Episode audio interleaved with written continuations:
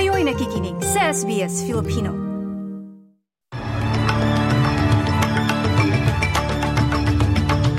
Sa ulo ng mabalita ngayong linggo ay kaapat ng Pebrero taong 2024. Babala ng matinding init sa katimugan ng Australia, mga residente pinag-iingat. Mga taga Queensland humaharap pa rin sa banta ng dumaang tropical cyclone Kirili. Pilipinas pang labing tatlo sa pinakamataong bansa sa mundo. At tulong hinihiling para maiuwi sa Pilipinas ang bangkay ng isang kababayan na nasawi sa banggaan sa Victoria.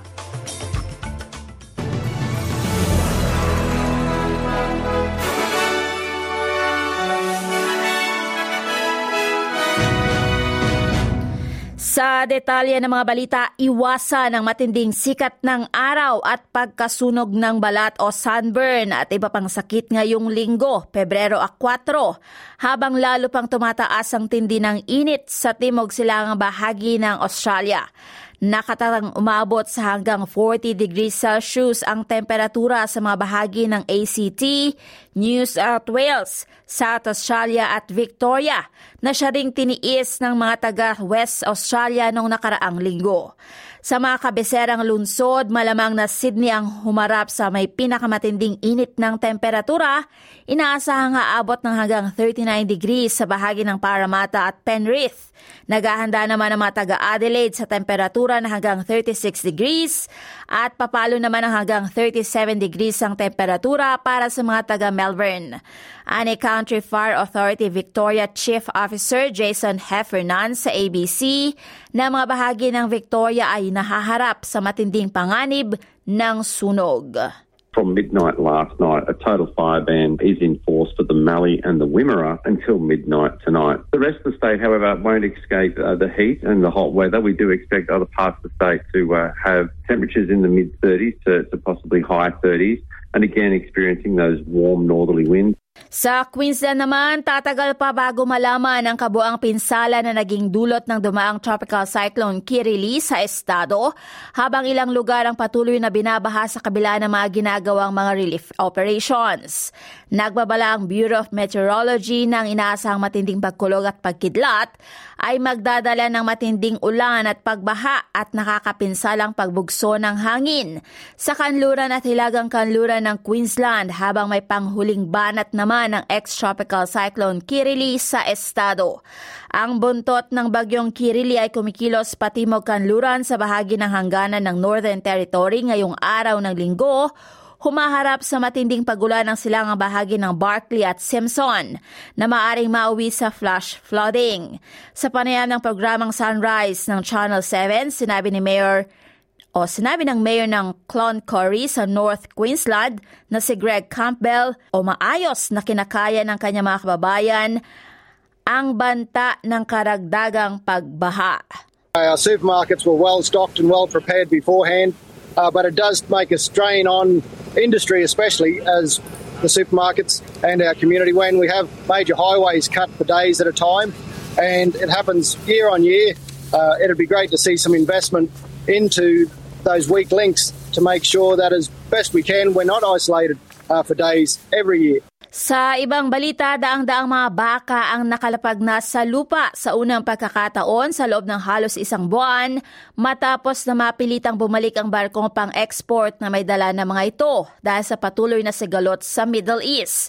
Ilang daang baka ang ibinaba ng Federal Department of Agriculture, Fisheries and Forestry mula sa barko noong biyernes ng gabi sa kahilingan ng exporter. Humigit kumulang 16,500 na mga buhay na baka ang sakay ng MV Bahija. Mula noong ikalima ng Enero, naglayag ito patungo sana ng Middle East mula Fremantle. Isang indigenous na dalagang teenager naman sa Northern Territory, nakatakdang maging isa sa mga pinakabatang Australians na makakuha ng lisensya ng piloto. Si CJ Rankin ay labing pitong taong gulang at gumraduate mula sa high school noong nakaraang taon, kasabay ng kanyang pagsailalim sa proseso ng pagpili ng Qantas Pilot Academy. Ngayong taon, mag-aaral siya sa Airline Academy sa Toowoomba kung saan sasailalim siya sa 55 linggo ng training para maihanda siya para sa karera sa commercial aviation. Sinabi ni Brad Blight mula sa Darwin Flight Training na wala pa siyang sinanay noong mga nakaraan na sing bata ni Rankin. She's probably the youngest one I've dealt with in my short time instructing. Everything's pretty good. Um, her landings, her takeoffs, everything, all her procedures are pretty good. Um, we'll just keep working towards touching up a few small things um, so she can move on to solo flying. Ayon sa Center for Aviation, tanging 5% lang ng mga commercial pilots sa buong mundo ay mga kababaihan. Pilipinas naman, panglabing tatlo sa most populous o pinakamataong bansa sa mundo ayon sa World Bank. Sa ulat ng Inquirer.net, as of 2022, Pilipinas ang pangalawa sa pinakamataong bansa sa Southeast Asia. Pumalo sa mahigit 115 million ang populasyon nito. Sa bilang na ito, ito ay panglabing tatlo na may pinakamaraming populasyon sa mundo at isa sa dalawa lamang na bansa mula Southeast Asia na makapasok sa top 15 kasamang Indonesia na nasa pang-apat sa overall na puwesto. Sa komunidad Filipino naman sa Saos, sa Australia, humihingi ng tulong ang isang tiyahin ng isang kababayang Pilipino sa Victoria.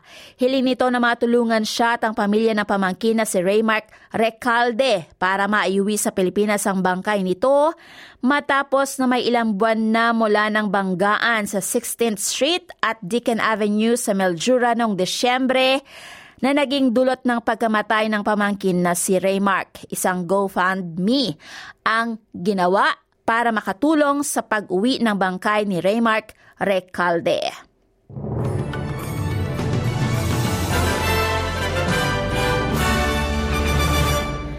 At sa lagay ng panahon ngayong araw na linggo sa Perth, magliliwanag ng kalangitan sa 27 degrees. Sa Adelaide, maaraw sa 36. Maaraw din sa Melbourne, mainit sa 37 degrees. Hobart makakaranas ng mahinang mga pag-ulan sa 21. Canberra kadalas ay maaraw sa 35.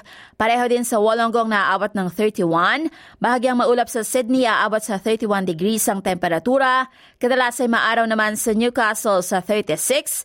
Brisbane bahagyang maulap sa 32. Cairns may mga pag-ulan sa 32.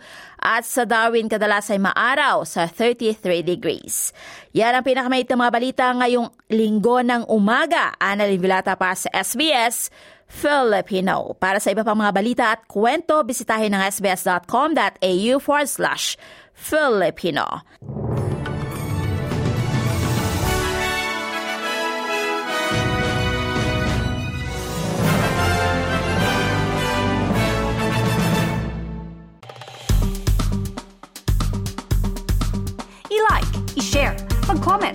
Sundan ang SBS Filipino sa Facebook.